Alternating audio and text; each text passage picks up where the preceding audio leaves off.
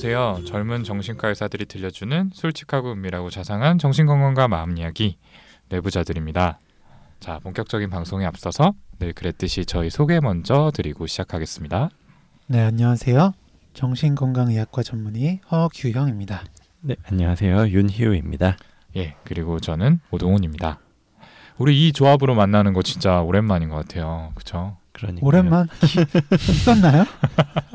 있었 는지 자체가 기억이 안 나는데. 아니에요. 네. 근데 허경 선생님은 거야. 어. 네, 최근에 우리 자주 만나고 있잖아요. 그러니까요. 그쵸. 엊그저께도 봤죠. 네. 음. 금요일 날 보고 일요일 날 보고 오늘 월요일이죠.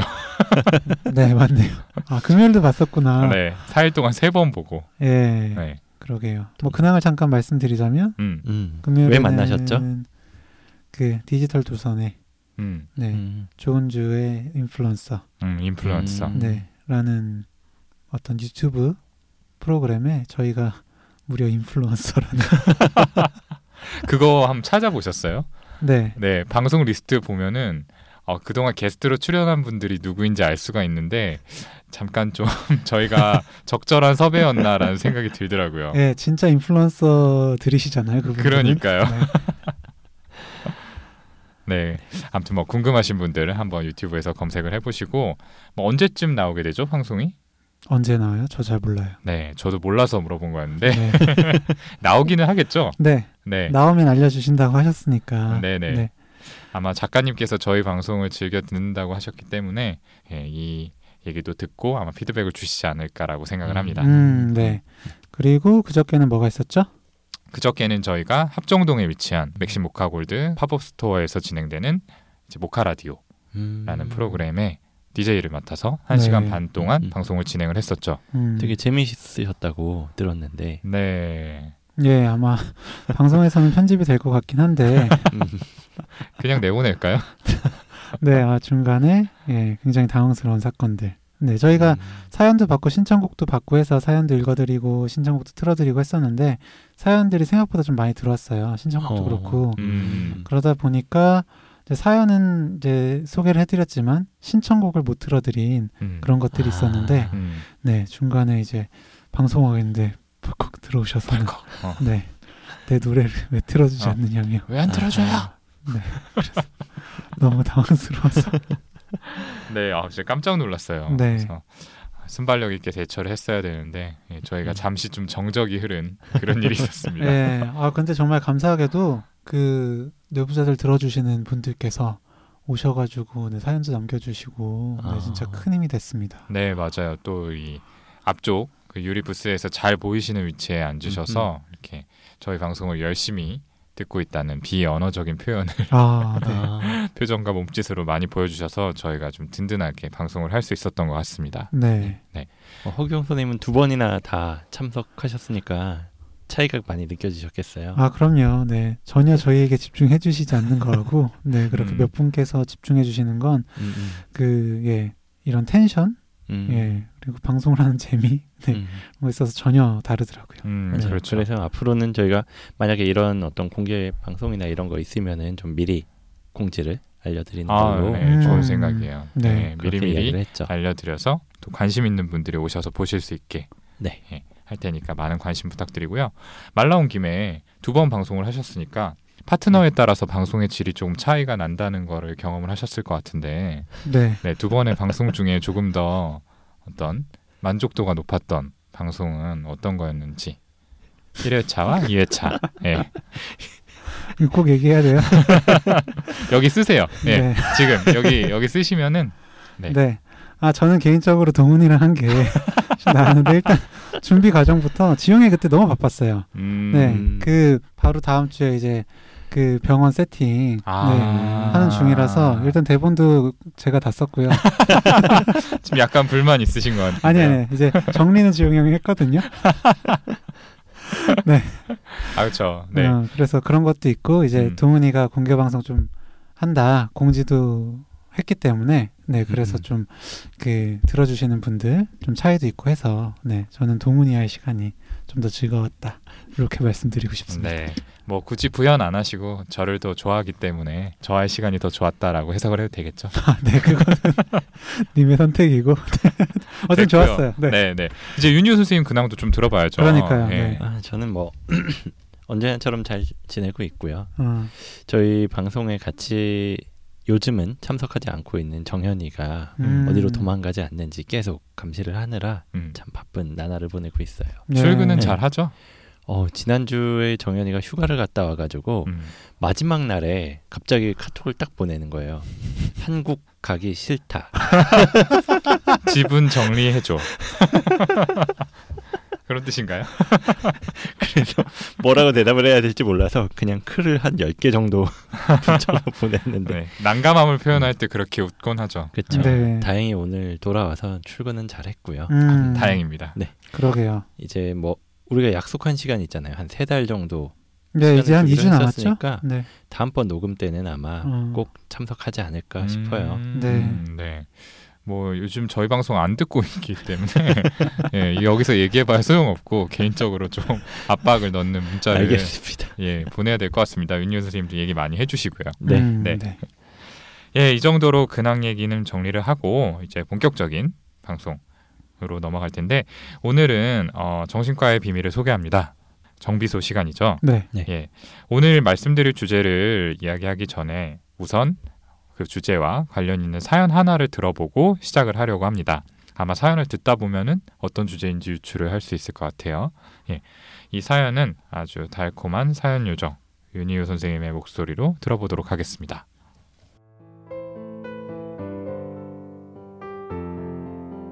안녕하세요. 저는 1년 전에 공황장애 진단을 받고 약을 복용하고 있는 20대 중반 대학생입니다. 처음에는 제가 갖고 있는 정신과에 대한 많은 편견들과 오해들로 처음엔 믿지 못했습니다. 하지만 1년이라는 시간을 보내면서 점점 선생님께 의지하게 되고 그러면서 의사 선생님에게 좋은 감정을 갖게 되었어요. 처음엔 제가 우울증도 갖고 있어서 단순히 힘들고 우울할 때 기댈 수 있는 사람이란 생각이 들면서 생긴 마음 아닐까? 이런 생각이 들었는데 갈수록 더 커지는 제 마음을 들여다보면서 제가 의사 선생님을 좋아하는 게 맞는 것 같다. 이런 확신에 이르렀습니다. 그런데 주변에서 듣기로 환자가 의사를 좋아하는 경우가 많다. 그리고 특히 정신과에서 그런 경우가 많기 때문에 잘 될 수 있는 경우도 거의 없다고 하더라고요. 하지만 서로 알아갈 수 있는 기회를 한 번쯤은 만들어 보고 싶고 그렇게 하지 않으면 나중에 굉장히 후회할 것 같은데 선생님들도 이런 환자를 만나 보신 적이 있나요? 이 사연에 대해서 어떻게 생각하시는지 어떻게 하면 좋을 것 같은지에 대해 선생님들의 의견을 꼭 듣고 싶습니다.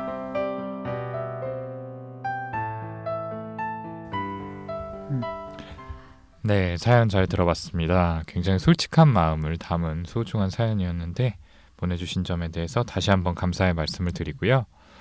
어, 공황장애로 정신과에 다니기 시작한 지 1년 정도 됐다라고 하는 이야기가 있었고 병원을 다니면서 의사 선생님에게 단순히 믿음 이상의 호감이 생겼고 이게 정말 좋아하는 감정이라는 것을 확신을 했다 이런 음. 얘기를 해주셨죠. 이 사연을 보면서 정말로 저희 이 정비소라는 코너 제목에 어울리는 주제가 아닌가 하는 생각을 해봤는데요. 정말 좀 궁금하실 것 같아요. 음, 그러면서도 뭔가 어, 왠지 금기시 되는 이야기일 것 같아가지고 실제로 또 입 밖에 꺼내기는 어려운 그런 이야기이기 때문에 많이들 이번 기회에 알고 싶어 하실 거라고 생각을 합니다. 음. 먼저 여기 계신 두 분. 이 질문에 대해서 어떻게 생각하시는지 들어보지 않을 수 없겠죠. 정신과 의사와 환자가 사랑에 빠질 수 있을까요? 음. 가능성으로 보면은 있죠.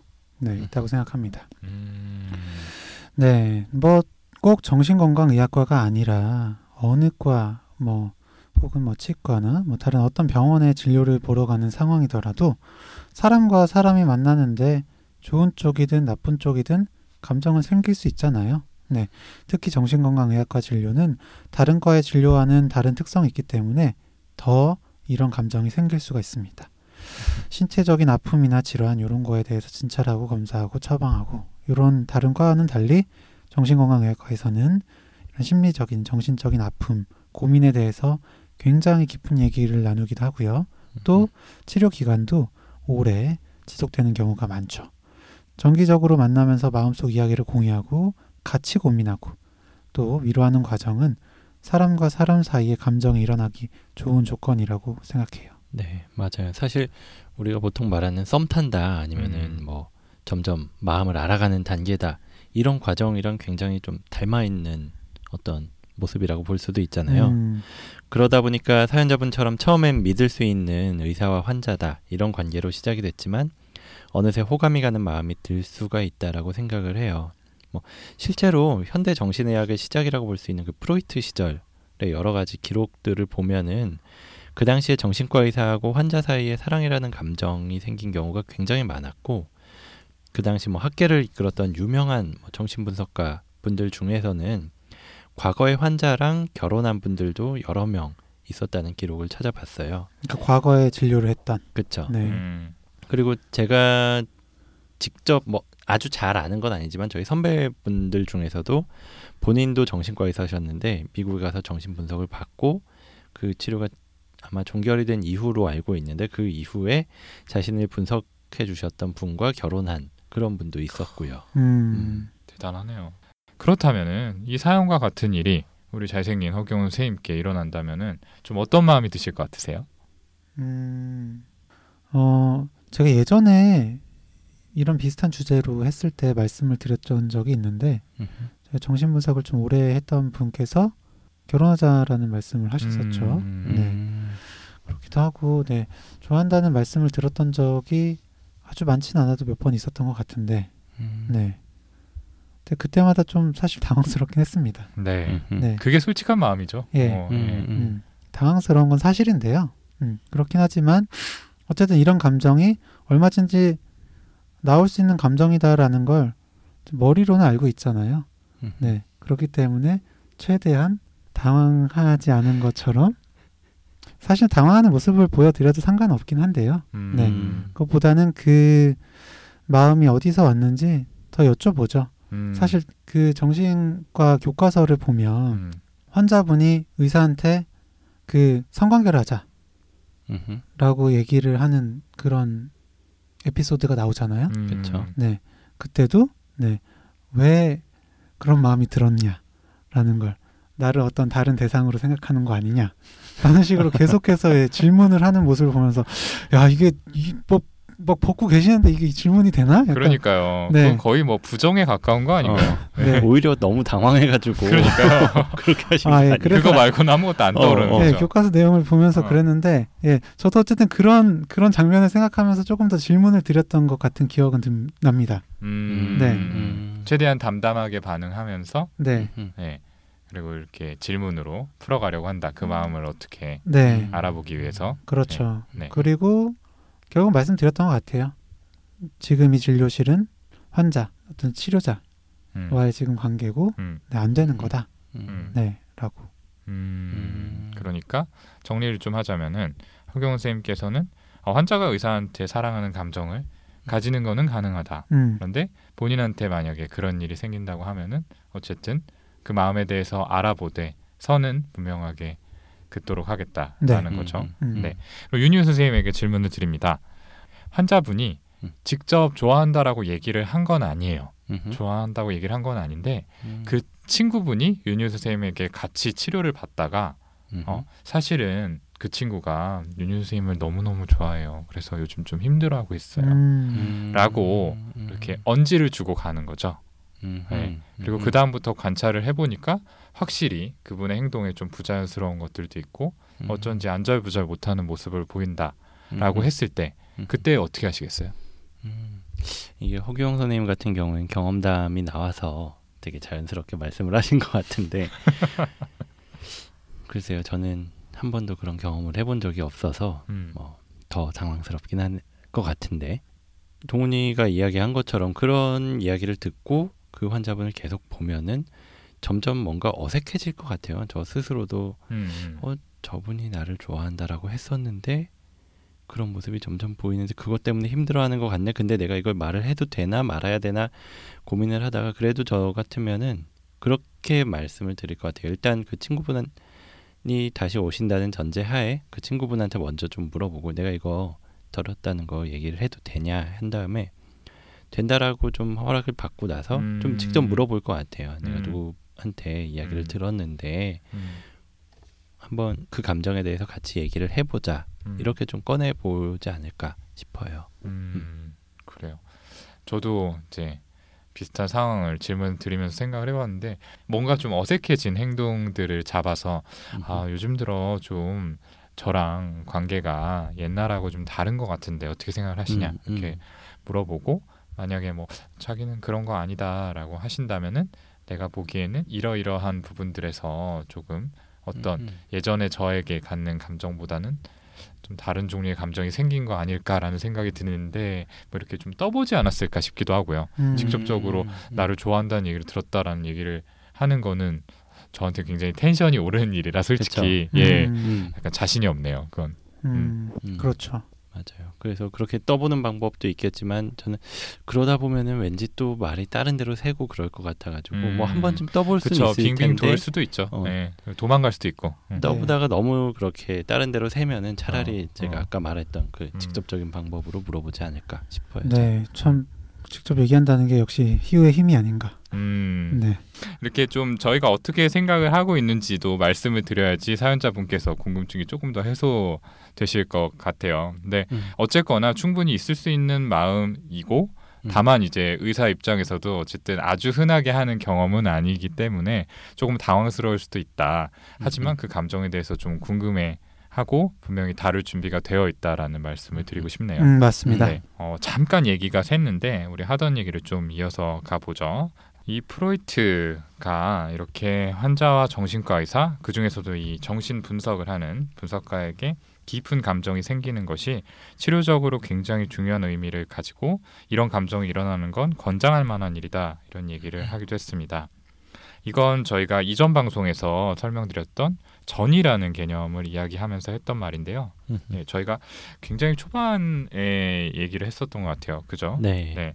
지금 윤유 선생님이 막 찾아보신 걸 보니까 정비소 구화에서 네. 예, 저희가 자세히 말씀을 드렸던 것 같은데 거기서 이제 깊이 있는 얘기를 나누기를 했지만 사실 그 방송을 들어보시면은 뭐 알 수 있을 것이다라고 말씀을 드리기에는 예 당시 저희의 방송 실력이 굉장히 일천했기 때문에 차마 청취자분들께 그 방송 다시 들어보세요라는 말씀을 못 드리겠고요. 그러니까 저도 예. 뭐그 대본을 찾아보고서 와 진짜 이랬어.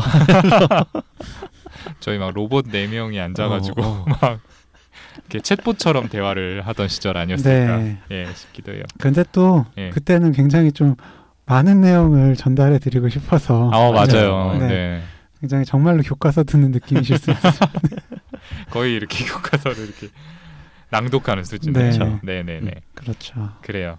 그래서 그 방송은 잊으시고 여기서 한 번 더 설명을 드릴게요. 음, 전이라는 개념에 대해서. 네, 전이라는 개념에 대해서 우리 허경 선생님께 설명을 부탁드리겠습니다. 네, 전이 현상이라고 하는 건 어, 지금 내 앞에서 대하고 있는 상대방에 대해 일어나는 감정이 그 사람에 대한 감정이 아니라요. 과거의 어떤 나한테 중요한 인물과 관련돼서 그 일어났었던 반응의 반복이라는 겁니다. 그러니까 무의식적으로 과거의 인물에게 품었던 감정이 지금 앞에 있는 현재의 사람한테 다시 나타나는 그런 현상이죠. 예를 들어서 목소리가 낮고 엄격한 아버지를 무서워하는 사람이 있어요.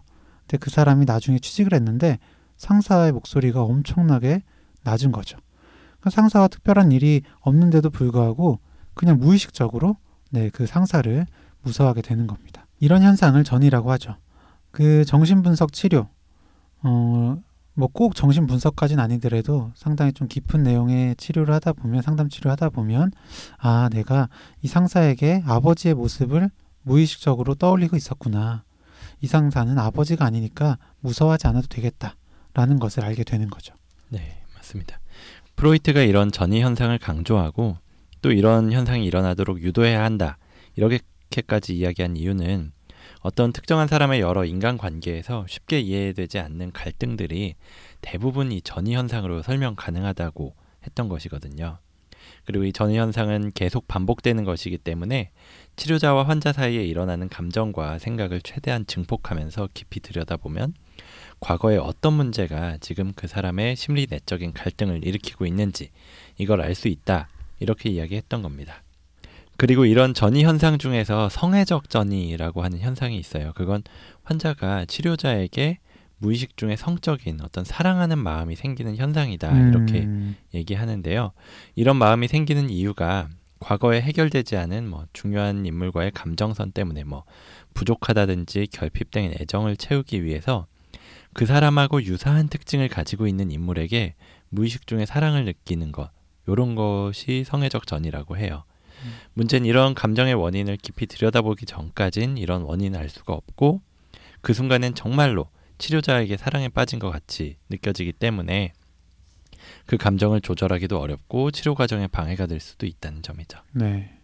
그런데 문득 좀 드는 생각이 사실 사람과 사람 사이에 호감이 생기고 사랑에 빠지게 되는 과정도 어떻게 보면 이제 큰 의미에서 하나의 전이 현상이라고 볼 수도 있잖아요. 음, 음. 예. 어떤 사람의 이상형이다 이렇게 얘기를 하고 있는 모습이 사실은 그 사람의 무의식 속에서는 이런 사람에게 사랑을 받고 싶다라는 마음이 있는 거고 그 내면까지 들어가다 보면은 그 사람과 중요한 관계였던 음, 어, 과거의 어떤 인물의 모습을 포함하고 있을 수도 있는 거죠. 네. 맞아요. 네, 실제로 뭐 단적으로 여자 음. 분들께서 하시는 말씀 중에서 우리 아빠 같은 사람 만나고 싶어라는 음, 얘기를 하시는 음. 분들이 계시잖아요. 음. 뭐 남자분들도 마찬가지로 우리 엄마 같은 사람 뭐 음, 그런 어, 남자분들도 있겠죠. 네. 있겠죠. 가능성으로 보자면 네 있다고 생각합니다. 네, 잘 떠오르진 않지만 그렇죠. 그죠. 참 이게 그 감정이 생길 수 있냐, 사랑할 수 있냐의 가능성에 대해서는 제가 있다고 말씀을 드렸지만 이 원래는 이제 금기가 되는 거잖아요. 네. 그렇죠. 참 여기서 중요한 건 어, 보통의 두 연인 사이의 관계는 거의 다 수평적이라고 볼 수가 있죠. 음. 네. 그런데 기본적으로 의사와 환자의 관계는 수평적이지 않다는데 거기에 문제가 있습니다. 음. 음, 음. 일반적인 연인 관계에서도 어떤 한쪽이 정서적으로 우월한 위치에 있을 때는 그 관계가 한쪽으로 치우쳐서 왜곡되기가 쉽기 때문에 조심해라. 음. 그런 말씀을 음. 드리는데요. 의사와 환자 사이의 관계는 시작부터 환자는 어떤 정신적인 고통, 그거를 이제 도움을 받기 위해서 오신 거고요. 의사는 도움을 드리기 위해서 이렇게 병원에서 만나게 되잖아요. 그렇죠. 그렇게 시작된 관계라는 게 벌써부터 균형이 한쪽으로 쏠려 있을 수밖에 없는 음. 상태입니다. 그렇죠. 음, 음. 게다가 정신건강의학과 의사는 어쨌든 사람의 심리에 대해서 계속 공부하는 그런 사람이기 때문에 음, 음. 자신을 향한 환자의 감정의 원인을 좀 더 객관적으로 바라볼 수 있고 어떻게 그 감정이 흘러갈지도 꽤나 좀 잘 알 수 있는 사람이잖아요. 그렇기 때문에 더 주의를 해야 되죠. 네. 여기에서 그 그루밍 성폭력이라는 말이 있어요. 네. 그게 가해자가 피해자에게 호감을 얻거나 돈독한 관계를 만들어서 심리적으로 지배를 한 다음에 성폭력을 가하는 것. 이걸 뜻하는 말인데 보통 어린이나 청소년 같은 미성년자를 정신적으로 길들인 뒤에 이루어지는 걸로 뭐 음. 이게 표면적으로는 피해자가 동의한 것처럼 보이는데 그래서 뭐 수사나 처벌이 어려운 경우가 많다 이런 점에서 문제가 많은 하나의 사건, 하나의 범죄라고 볼 수 있는데요. 네. 이걸 말씀드린 이유가 얼마 전에 한 TV 프로그램에서 정신과 진료를 하는 어떤 의사분이 있는데 그 사람이 환자들에게 그루밍 성폭력을 했다 이런 방송이 되어서 굉장히 이슈가 된 적이 있어요. 네. 제가 이분을 정신과 진료를 하는 의사라고 한 거는 정신과 학회에서 제명됐기 때문에 뭐 정신과 전문이라고 부를 수는 없을 것 같고요. 음. 아무튼 그분은 이 건에 대해서는 경찰 조사에서 증거 불충분으로 불기소 의견으로 검찰에 송치되었다고 하더라고요. 음. 그래서 법적으로는 처벌받지 않게 된 건이지만 규영이가 말한 것처럼 이 정신과 의사와 환자라는 관계가 기본적으로 불균형한 관계이기 때문에 윤리적으로는 이런 관계에서 일어나는 사랑 또는 사적인 만남에 대해서 금지를 하죠. 음, 그렇죠. 예. 아마 대부분 이 내용에 대해서는 동의를 할 거예요. 정신과 의사라면. 예. 특히 현재 뭐 치료 중인 환자와는 당연히 데이트를 할 수 없다는 거고 뭐 특정 단체의 경우에는 치료가 종결되고 난 후에 충분한 시간, 뭐 음. 2년 이상 이런 식으로 어, 만남을 가져서는 안 된다라는 규정이 명시되어 있는 단체도 있다고 음, 음. 들었습니다. 네. 다시 처음에 낭독해드린 사연으로 돌아가서요. 이 사연자분의 감정이 전형적인 전이 현상이라고 볼 수 있는지 거기에 대해서도 좀 얘기를 해봐야 될 것 같죠. 음. 예. 사연자분이 보내주신 이야기만 가지고는 이 지금 담당 의사를 만나면서 생긴 감정이 과연 과거 인물과의 관계에서 유래한 어떤 전이 감정인지 아니면은 그냥 현실 관계에서 이 의사 선생님과 맺고 있는 그 관계에서 파생된 감정인지 음. 예, 그걸 판단할 수 있는 근거는 없는 것 같아요. 음, 그러게요. 저도 뭐 정신 분석을 하고 그걸 음. 이제 슈퍼바이저 그 감독해 주는 선생님한테 제 케이스를 뭐 지도 감독을 받을 때나 음. 혹은 다른 사람들이 지도 감독 받는 걸 볼 때면 음. 사실 모든 그 환자의 감정, 치료자에 대한 감정을 다 전의로 해석을 하려다가 음. 어 이거는 그냥 얼마든지 전의가 아니더라도 음, 음. 어 있을 수 있는 감정 아니냐. 음, 음. 네, 그런 식으로 피드백을 받고 또 받는 걸 본 기억들이 있는데, 어, 이 사연자분께서 느끼는 감정, 이것도 역시 그냥 자연스럽게 생길 수 있는 감정인 것 같아요. 네, 음. 자세한 사정을 더 알아봐야 되겠지만, 사연자분께서는 공황 장애 그리고 우울증 때문에 정신건강의학과를 찾아가셨고, 1년 정도 시간 동안 꾸준한 상담을 받으셨잖아요. 음. 네, 그냥 꼭 전이 현상이 아니더라도, 네, 그냥 우울할 때 내 이야기를 잘 들어주는 사람 있으면 당연히 호감 생길 수 있다고 봅니다. 네. 저는 이게 뭐 근거가 부족하기는 하지만 전이 현상일 가능성이 있다고 봐요. 앞에서 이- 저희가 이야기한 전이의 개념은 좁은 의미의 전이이고 그게 맞는지는 깊은 면담을 해봐야 알겠지만 사실 그냥 치료자에게 가지는 좋은 감정이나 뭐 부정적인 감정 뭐 이런 것들도 넓은 의미의 전이에는 포함된다고 이야기하기도 하거든요. 음, 넓은 의미의 점이. 그렇죠. 그리고 뭐 자세한 상황, 관계 이런 걸 이야기해 주시진 않았기 때문에 뭐 전통적 의미의 전이라고 볼 수 있는지 아닌지는 지금은 음. 알수 없지만 가능성은 열어둬야 된다고 생각해요.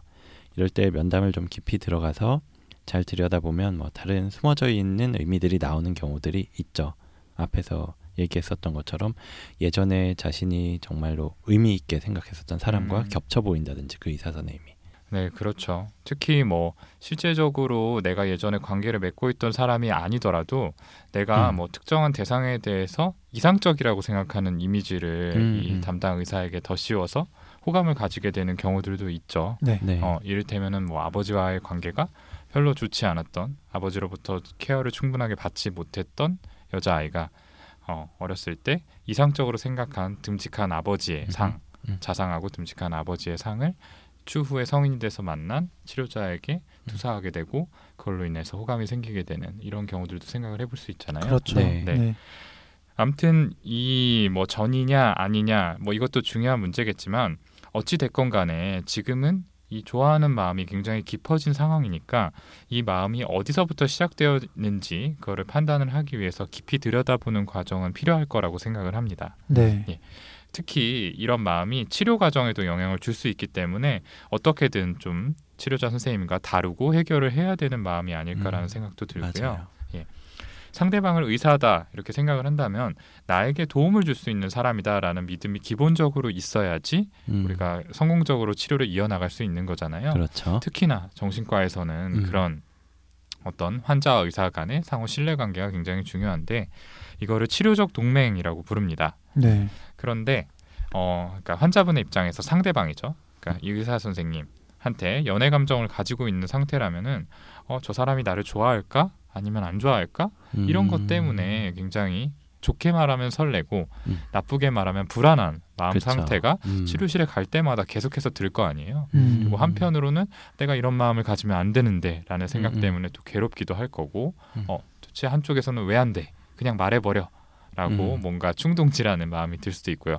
굉장히 혼란스러운 상태가 이어지다가 결국에 이런 상태를 견디지 못하고 치료를 음. 중단해 버리는 경우도 꽤 많습니다. 그렇죠. 네. 그러니까 이렇게 되면은 사실은 환자분의 치료라는 이 관계에서의 1차 목표가 달성되지 못하는 결과가 초래되는 거기 때문에 그렇죠. 어, 여기에 대해서는 치료자 선생님한테 오픈하고 분명히 다룰 필요가 있다고 생각을 합니다. 네, 좋습니다. 어, 지금까지의 이야기를 좀 정리해 보면 사연자분께서는 지금 담당 의사에게 호감이 생겼죠. 근데 그 음. 호감이라는 거는 어, 그 감정이 자신의 이야기를 잘 들어주고 케어해주는 사람이 대상이기 때문에 어, 굉장히 좀 강해 보이세요.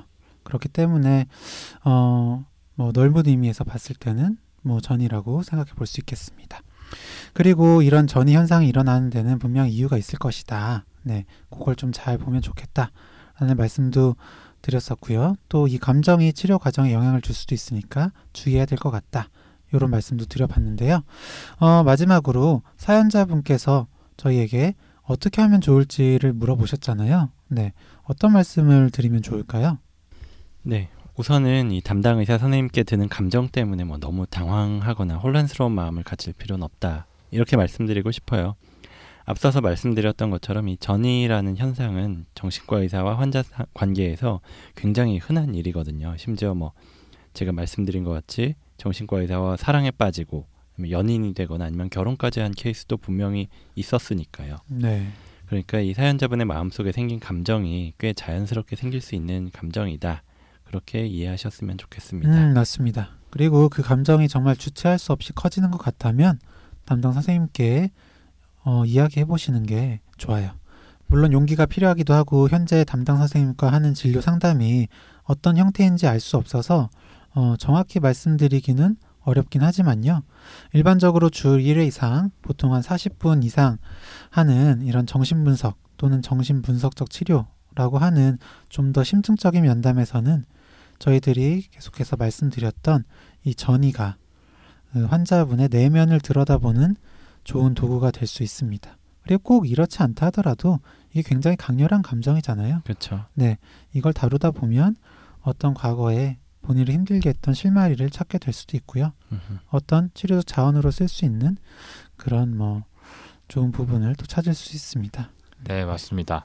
방금 허경 선생님이 얘기한 것처럼 이 정신분석 과정에서 치료 과정에서 전이를 해석을 하게 되면 이전에는 전혀 모르고 지냈던 자신의 심리 그리고 대인관계 방식들에 대해서 깨닫게 되는 경우들이 많이 있습니다. 예를 들어서 그동안 연애할 땐 몰랐는데 돌이켜 보니까 그동안 만났던 사람들을 선택해온 내가 모르는 어떤 기준이 있었다든지 하는 식으로요. 뭐 어릴 때 나를 사랑해줬던 아버지의 모습이 느껴지는 사람들만 나도 모르게 무의식적으로 연애 대상으로 선택해온 사람이 있다고 한번 예를 들어보면요. 이분은 막상 연애를 하고 나면 그 사람이 자신이 무의식적으로 희망해온 모습과는 다르다는 거를 느끼게 될 수밖에 없는 상황이 와요. 음. 네, 그렇지 않아요? 네. 예, 그렇죠. 어떻게 아버지가 아니니까요 상대는 음. 예 그러니까 어쩔 수 없이 어, 이렇게 되면은 상대에게 실망을 하게 되고 그것 때문에 연애에 실패할 수밖에 없게 되는 거죠 예 이런 식으로 어떤 내가 가지고 있는 문제를 파악할 수 있는 좋은 수단이 될 수도 있기 때문에 저도 사연을 보내주신 분께는 얘기하기 정말 불편하겠지만 이 감정을 치료자분께 꼭 알리고 감정의 정체를 찾아보시면 좋을 것 같다라는 조언을 드리고 싶습니다. 네. 네. 아 그리고 안 그래도 좀 기억에 남는 게 음. 네. 이런 감정 때문에 정말 오래 이제 치료를 함께 했던 선생님 음. 어, 하고 이제 치료를 종결하지 못하고요. 저한테 오셨던 분도 계세요. 다른 음. 선생님한테 어, 어. 네, 그 좋아하는 마음이 너무 커진 거예요. 음. 네, 근데 그 마음이 이제 너무 걷잡을 수 없이 커진 거죠. 그런데 얘기하면 안 될 것 같고 너무 괴롭고 그러시니까 음. 결국에 그 치료를 다 끝마치지 못하고 아하. 저한테 오신 거예요. 음. 그러면서 그런 얘기들을 한참 하셨거든요. 음흠. 근데 이제 저는 어쨌든 이 마음을 그 선생님이랑 다루는 게 좋다라고. 생각을 해서 음. 어 어쨌든 원래 선생님한테 가시는 게 좋겠다. 음. 네. 거기서 어쨌든 얘기를 해보시고 음. 거기 결과에 따라서 뭐 계속 제가 보든 아니면 음. 원래 선생님과 작업을 계속 하시는 게 좋겠다라고 음. 했던 분이 기억이 납니다. 맞아요. 그런 얘기가 정말 꺼내기는 어렵기는 하겠지만 정말 그분하고 이야기를 하는 과정에서 아 이게 이 모습이었구나를 정말 정확히 볼 수도 있을 테니까요. 그리고 정 안 되면은 아 도저히 이 작업을 계속하는 거 무리다 싶으면은 그때서 다른 치료자에게 가는 것도 방법이고요. 음, 네, 좋습니다. 이 정도로 오늘 방송은 마무리해 보려고 하는데요. 어려운 사연 보내주신 사연자분께 다시 한번 감사의 말씀을 드리고 저희가 오늘 조언 드린 내용이 사연자분의 궁금증을 해결하는데 조금이나마 도움이 됐으면 하는 바람입니다. 그리고 어, 뭔가 이 의사와의 관계에 대해서 또 궁금증을 가지고 계신 청취자분들이 계셨다면은 예, 그분들께도 또 유익한 내용이었으면 좋겠네요. 네. 그럼 저희는 다음 시간에 더 재미있고 유익하고 흥미로운 컨텐츠를 어, 아주 알차게 준비해서 다시 찾아뵙도록 하겠습니다. 감사합니다. 감사합니다. 감사합니다.